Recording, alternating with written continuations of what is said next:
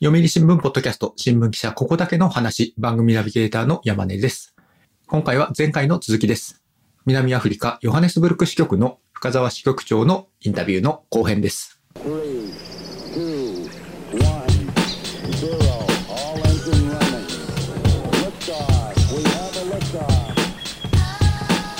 売新聞ポッドキャスト新聞記者ここだけの話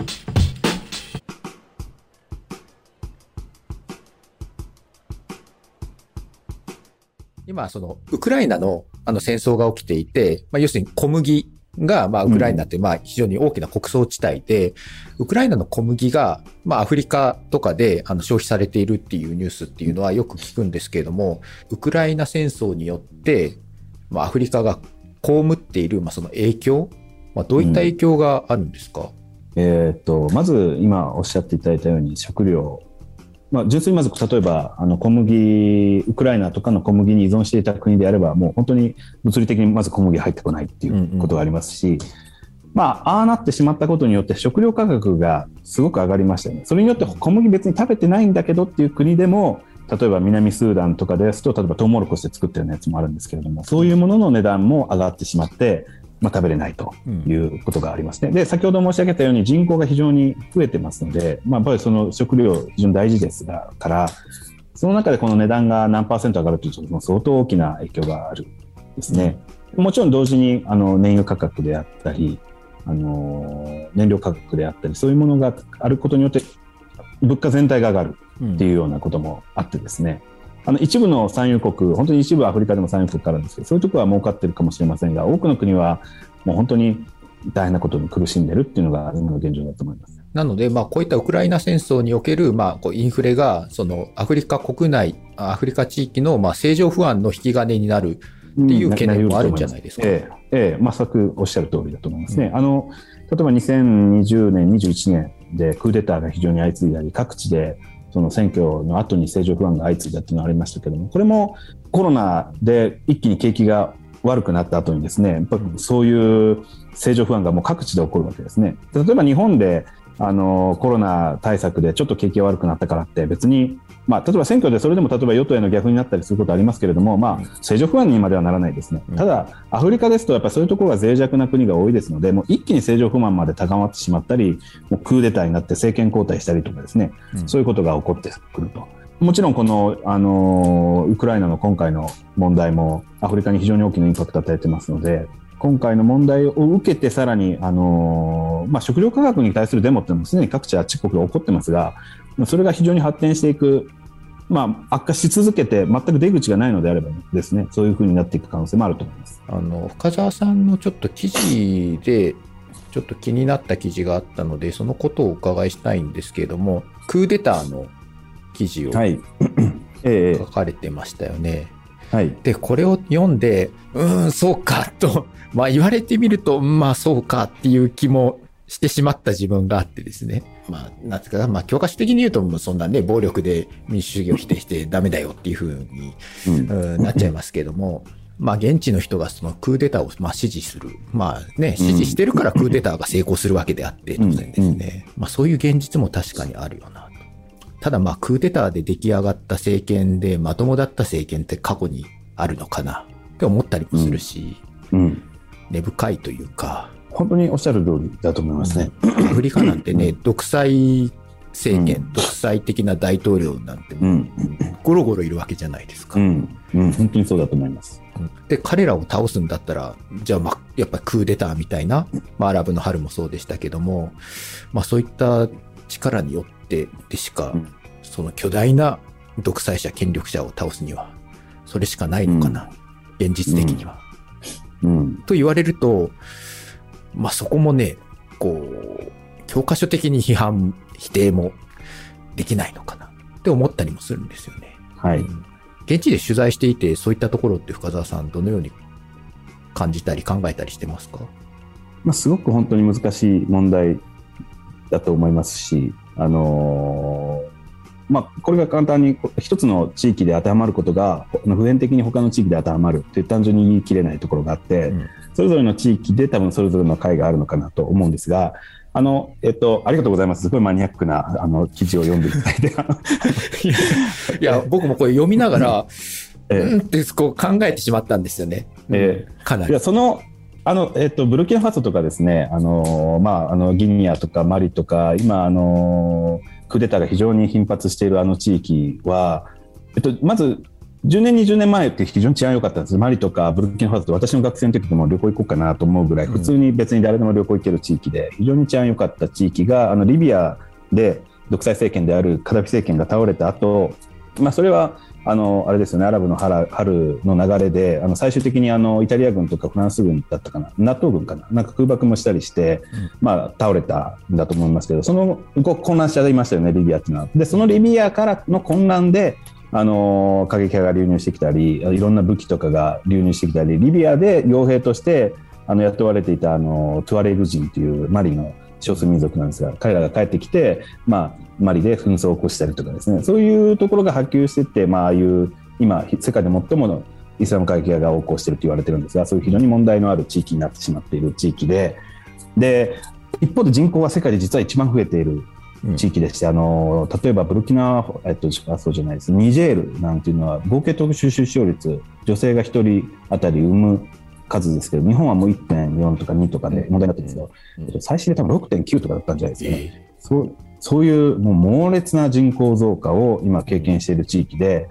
一方でまたこれはあのサササヘル地域のサハラ砂漠の南縁部近なんですが、砂漠化が進んでてですね農業が非常に難しくなりつつあるっていう人口は増えている、治安は悪化している、うん、えーと、農業と食っていけなくなっている。これはもうすごく難しい地域なんですね、この統治するには。もう本当に、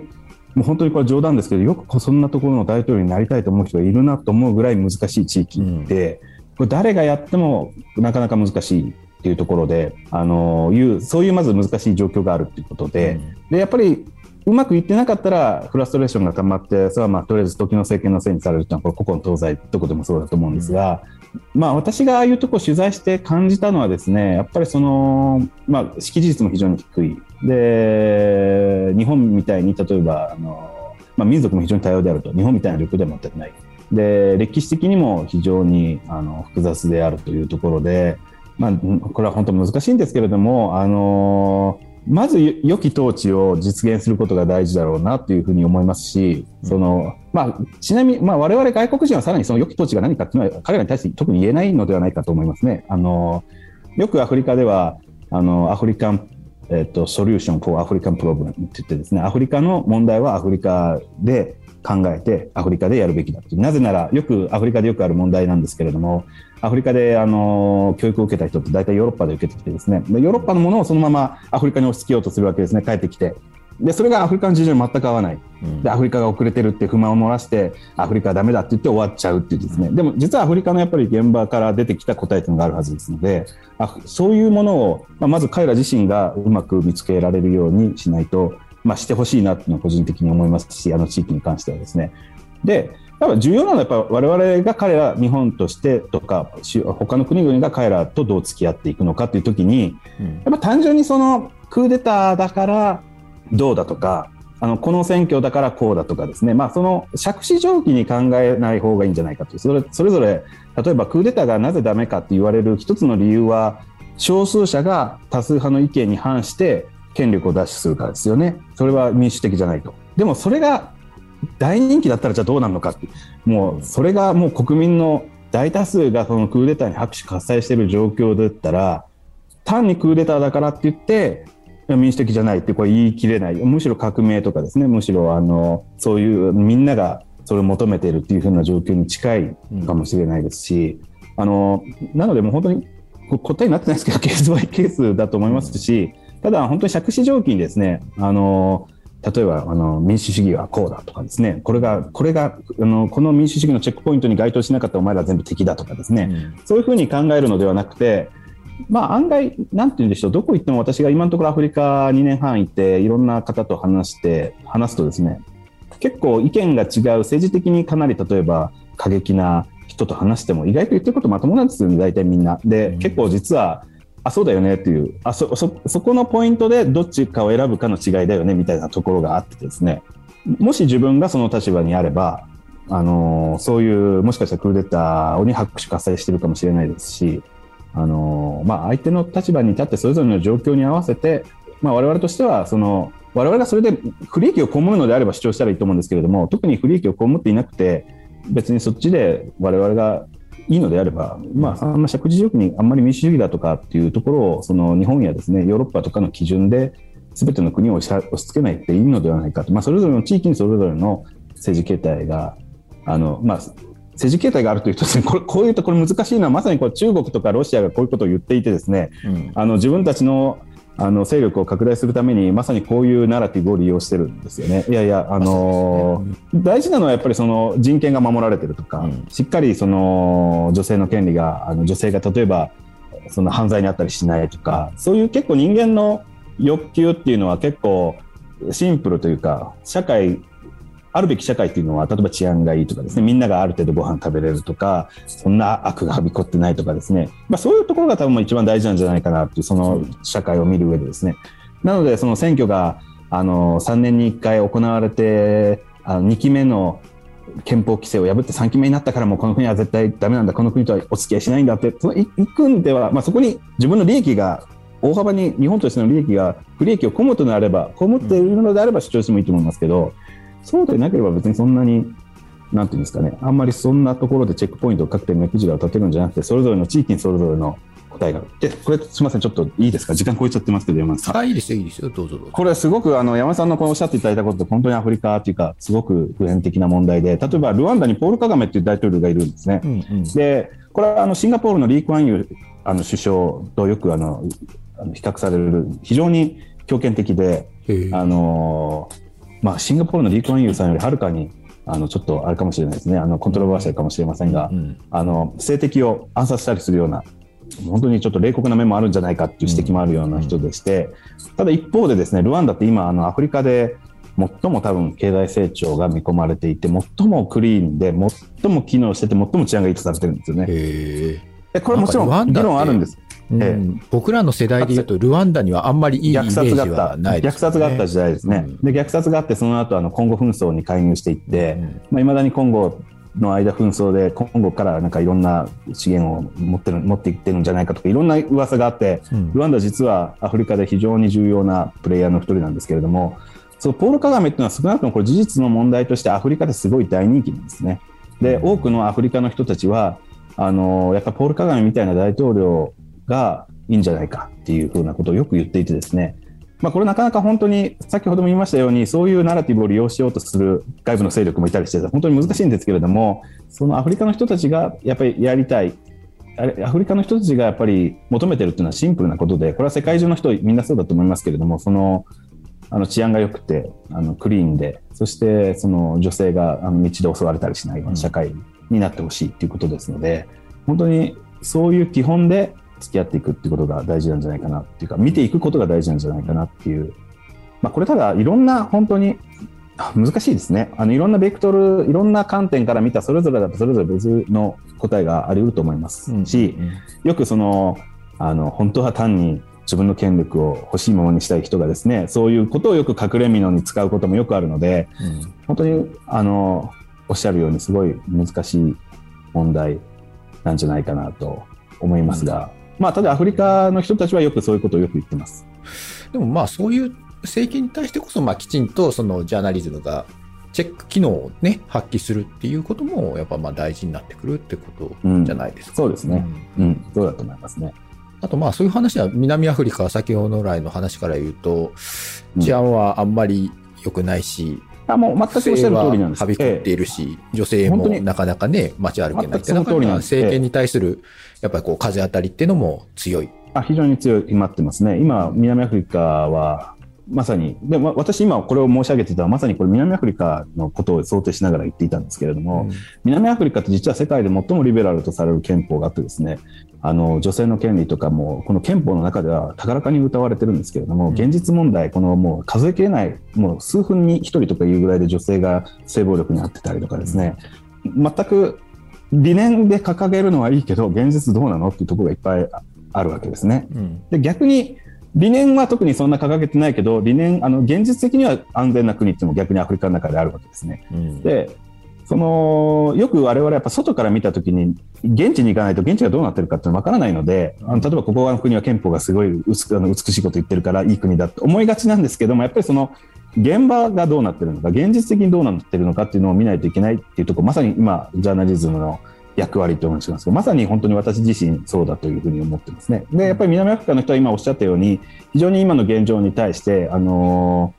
あのフラストレーションを強めておりましてあの2024年に次総選挙があるんですけれどもあのマンデラさん以来続いたこの ANC というアフリカ民族会議っていう政党があの与党だったんですがこの政権がいよいよ終わるのかもしれないっていうふうにも言われているっていうそういう状況にあります。ちなみに今ズマさんていうのは？えっと、ズマはですね、あの、もう、あの、ズマさんは、あの、まあ、いろいろ悪いことしたと言われてるんですけれども、いまだ、いまだ、ええ、隠然とした影響力を NC の中に保っておりまして。影響力はまだ持ってるんですね。まあ、非常に強い影響力を持っていて、もう現職大統領といまだにその路線対立、あの党内対立を非常に激しい党内対立をやっている片方ですね。南アフリカって大統領制なんですよね。はい、大統領制なのに、はい、その政党の中でそういったまあ陰性みたいな感じで影響力持ってるってことなんですか？陰性じゃないか、まあ、与党の中に、えっと、大統領選なんですけども、まず大統領を直接選ばないですね。あの政党を選んで比例代表なんです。で、そこの比例代表で過半数を取ったところが大統領を選ぶんですね。なので、まあ、ちょっとそういう意味で議員内閣制に近いんですが、ですね。あのえで、ANC の中のその、まあ、与党 ANC なんですが、そこの党内でその左派と呼ばれているところにズマさんが非常に大きな影響力を持っている。ですね。でこれはもう本当にあの ANC っていう国の成り立ちあ政党の成り立ちに関わっているんですけど ANC というとマンデラさんのなんかあのリベラルでですね非常になんかあの進歩的なイメージが強いんですけど実は結構左翼政党なんですね。あの社会主義を目指して武装闘争を繰り広げてきた歴史がずっと1900特に60年代以降、うんうん、40年代でアパルトヘイトが強化されてから、まあ、特に60年代以降活発になっていったんですけれどもあのそういう政党でして。なので実はズマさんの方が本流と言い切れるぐらいですね、うん、ANC というのは本来そういう政党なんです。ただそのアパルトヘイトを終わらせるときにそのマンデラさんらがですね非常にご尽力をされてあのー、まあ、白人といつまでもその喧嘩ばっかりしてられないと。で、あのーまあ、どうにか、あのしかもあの時は当時、あのソ連が崩壊したりですね、それまであの ANC を助けてくれた東側諸国っていうのが急速になくなっていた状況もありましたので、まあ、もうこの辺で手打ちということで、マンデラさんが強引にああいうのをやったんですけれども、まあ、その後、元に戻り戻りつつあったのがズマさんだっていうことですね。で、それがいまだにまだなんなんとなくずっとあの続いていて、あの党内対立が続いているという構図になってます。じゃあ、まあ、党内のまあ左派的なズマさんと、まあ、中道左派ぐらいの現象ですね。が、まあ、ええまさにバチバチやってる。はい。なるほど、ね、はい。本当になんかその中道左派、まあ、ANC のその演説とか、あれを見てるとですね、本当に日本だったらもう極左かっていうぐらいの、あの、ことを言ってますね。あの、言葉遣いとかも、多分世界で一番まだ社会主義的言葉遣いをしているのはこの辺なんじゃないかと思うぐらい、社会主義的タームを頻繁に登場させて、演説するところですね。あなんかイメージないですね。南アフリカ、そういった左派的な国だって。えー、私も全く来るまではそういう感じじゃなかったんですけれども、来たらそういうところだったっていうところですね。えー、南アフリカってやっぱり NC のマンデーさんがあの手振ってニコニコしてるなんかイメージでなんか、っていうそういうイメージですけれども、まあ、南アフリカという国の歴史がなんていうんですかねそのもう非常に複雑で日本なんかと全く違うこれ、あれですよね、録音、もうあれですけども、ちょっともう、あの、調子、調子に乗ってすみません。これ、みみんな、ええ。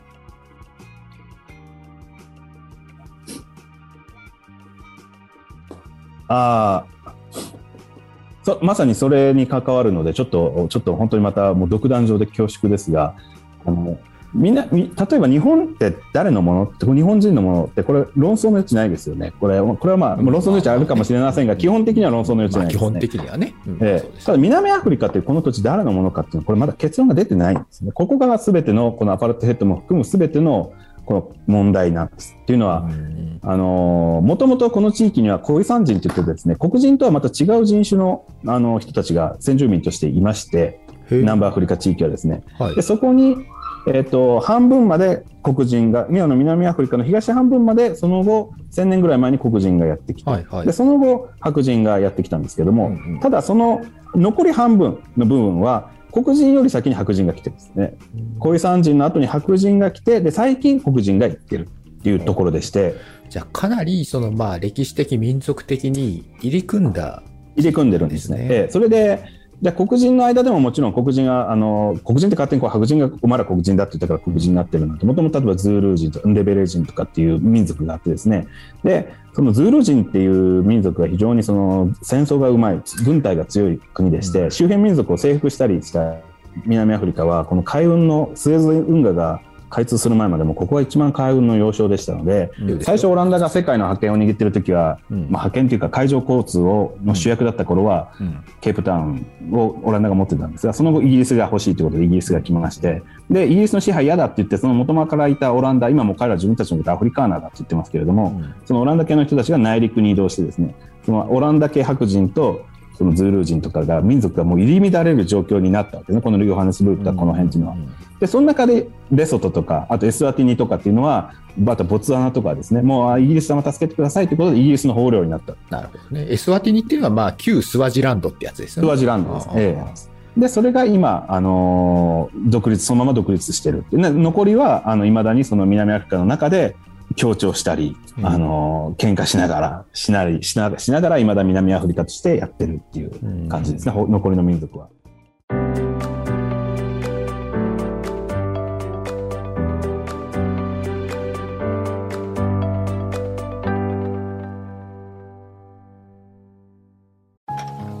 老後は火星かな？どうしたのお父さん？いや今日の新聞。人口爆発広がる移住先私だったらハワイかな。無難だな。新聞がある。話題がある。お試し読売新聞。ネットで簡単。まずは無料で。えっ、とですね、まあ、あの、このポッドキャストなんですけども、まあ、将来のですね、まあ、ジャーナリストの卵っていうんですかね、あの、若い、あの、就職活動中のですね、あの、学生さんも、まあ、比較的聞いてるやに、ちょっと伺う、あの、聞いてるんですけども、はい、国際報道について、まあ、その、興味を持ったきっかけとか、まあ、やりがいみたいなのもちょっと教えてもらえますか？きっかけはもう国際報道というか、あの国際、世界のそういう情勢というかですね、そういうのに関心を持ったのは、本当にだはるか大昔でして、あの私が、えっと、幼稚園ぐらいの時に湾岸戦争っていうのがあってですね、はい、あの、はい、それまであの飛行機とか子供心に飛行機とか戦闘機とかそういうのがあの大好きだったんですが、それでそういう湾岸戦争っていうのがあって、それでなんかこの戦争というものに単純に関心を持ったわけですね。それはあの、あのそう戦争が嫌だとかそういうとこまでレベルの高尚なことでなくてですね、うん、この戦争っていうのが、まあ、まずあの飛行機とかが戦っているっていうのがなんか純粋にあの子供心に興味を奪われたっていうのと戦争っていうのはまず何なんだろうっていうか戦争というものにすごく関心を持ったっていうのがありましてその後、まあ、ずっとあの小学校とか中学校になってもですねそういう、まあ、社会科とかが好きでしたしあとそのなんて言ったらいいんですかね、その戦争の歴史とか、あと、その戦争、まあ戦争の歴史ってなると、やっぱりどうしてもその政治とかですね、そういうところに関心がいって、まあ、なので、もう本当小さい時から好きだったっていう、そういう世界のことを考えたり、世界のことを勉強したり、地図を見たりするのが好きだったっていう、そういうことですですね。そこからもういまだに全く同じように続いてるっていうような感じです。まあ、国際部、国際報道をやっていて、まあ、ここが楽しいなっていうかね、まあ、ここが魅力だなみたいなのっていうありますか？もう無数に、まあ、もう今すでにその話を相当してきたと思いますけども、まあ、やっぱり一番面白いのは何て言うんですかね。その日本では絶対に見れないものをその海外で見れるし日本では着想できない考えることができないようなことが海外だったらありますよね。例えばえっと、日本だったら警察、本当に皆さんしっかりされていらっしゃいますけど、まあ、アフリカは全然警察しっかりしてない。でそういうじゃあ警察を市民が全く信用してない社会はどういうことが起こるのかとかですね。そういうことをやっぱりこの日本とか日本みたいなちゃんとした国であればその経験できない全く考えることもできないようなことが、まあ、これは私の今認知のアフリカですけど海外だったらある。ますし、まあ、逆にさ、まあ、それもこれも先ほど申し上げましたけどアフリカの方が実は子育てしやすいとかですね日本より実はアフリカの方がいいっていうようなところもいっぱいあるわけですね。うん、そこでまた、そこもまた学ぶことができますし、その純粋に知的好奇心という観点で見た場合、本当に、まあ、日本でもですね、例えば、あの例えばもし東京で生まれ育った方であれば、例えば東北とか関西とか九州行くと、もう全然違いますから、それですごい面白いあの勉強になることいっぱいあると思うんですけれども、あのまあ、海外であればその違いっていうのがより鮮明でですね、そのそこでまあ、自分の日本のことであるとか、自分自身のことであるとか、自分の考え方とかですね、価値観とか、そういうものにすごく、まあ、あの、資するって言ったらですけれど、面白いことがいっぱいある。これは純粋に、ええ、あの言えることだなと思います。うんアフリカのことをまあ知りたいなっていう人も多いと思うんですけども、まあ、こういった本を読むといいよとか、こういった映画がいいなんかそういったおすすめみたいなのっていうのはありますか？いっぱいあるんですが、どどれをご紹介したら、まあ、じゃあそれであればあのアフリカ都会の先輩の皆さんのあの著書っていうのは本当に私自身も大好きで、まあ、もちろんあの学者の皆さんの大学教授が書かれたのも面白いのいっぱいあるんですが例えばあの、えーとまあ、これ他社のあの先輩なんですがあのアフリカ報道という伊藤正隆さんっていうあの方があのビアフラ紛争のですねビアフラ紛争って1970年代ぐらいだったと思うんですがあのナイジェリアから一部の州が独立すると言ってですねあの、うん、何百万人が飢餓で死んだと非常に悲惨な戦争だったんですけれどもそれのルポがあったりですね。あとあの松本仁一さんという方が、まあ、中東でも大活躍されていらっしゃる方ですけれどもアフリカを食べるとかですねあの、うん、アフリカに関する面白い本をいっぱい書いてらっしゃいますし最近であればえっと、白戸圭一さんとかですね、あのいっぱいそのジャーナリストが元書いてらっしゃるはあの本っていうのは、まあ、非常に読みやすいですし、うん、あのまあ、入門編っていうかあの、まあ、現場で何が起きてるのかっていうことを書いてるのですごくあの面白いかなと思いますね。で、まあ、例えば映画とかでも、えーとまあ、僕が学生の時はあのブラッド、えーと、ダイヤモンドとかですね、うんうん、あとホテル・ルワンダとかがあの注目されたりして私もそれを見て面白いなと思いましたのでそういうところもいいと思いますね。まあ、あと純粋にその映画とかで、あのー、このアフリカの美しさっていうのを楽しめるという意味では、アウト・オブ・アフリカっていうこれ古典みたいな名作がありますけれども、うん、アウト・オブ・アフリカという、あのー、映画をご覧になられればですね、あの素晴らしい音楽とともにアフリカ、ケニアの本当に美しい、もうちょっとこれはもう言葉でなかなか言い尽くせないんですけれども、アフリカって本当に美しいところだなっていうのを感じていただける映像を見ることができると思います。うんはい。また、出演をお願いすることになろうかと思います。そうですか。もうちょっと。その時は、まあまた。あの、朝まで生アフリカとかでぜひ読んでいただければ。あまあいいんじゃないですか？もう朝まで生アフリカでも。えー、はい。時差を生かしてですね。朝まで生アフリカって。いいかもしれないですね。いや、すみません、本当に。ありがとうございました。いやいや、こちらこそ。11時半から、ええー、あの、アポがありまして、ちょっと出ないといけないはい、ごめんなさい。いろいろ長い時間ありがとうございました。とんでもないです。ありがとうございました。はい、じゃあ、ありがとうございます。よろしくお願いします。すみません。ありがとうございます。失礼します。はい、えー、いかがでしたでしょうか？えー、まあ、すごい記者がですね、いるもんだなと思って話を聞いていました。またですね、深澤支局長にもしていただける機会があると思いますので、えー、リスナーの皆さんもですね、アフリカのこともっとこんなことが知りたいとかいうのがございましたら、えー、番組投稿欄よりですね、ご意見ご感想をお寄せください。えー、というわけで、えー、読売新聞、ポッドキャスト、新聞記者ここだけの話では、番組リスナーからのご意見ご感想を募集しています。聞いてみたい記者の話、ニュース解説などございましたら、ポッドキャスト概要欄の投稿フォームからお気軽にお寄せください。えー、読売新聞にはですね、他にも海外支局がたくさんありますからね。えー、それではまた次回。お相手は読売新聞山根でした。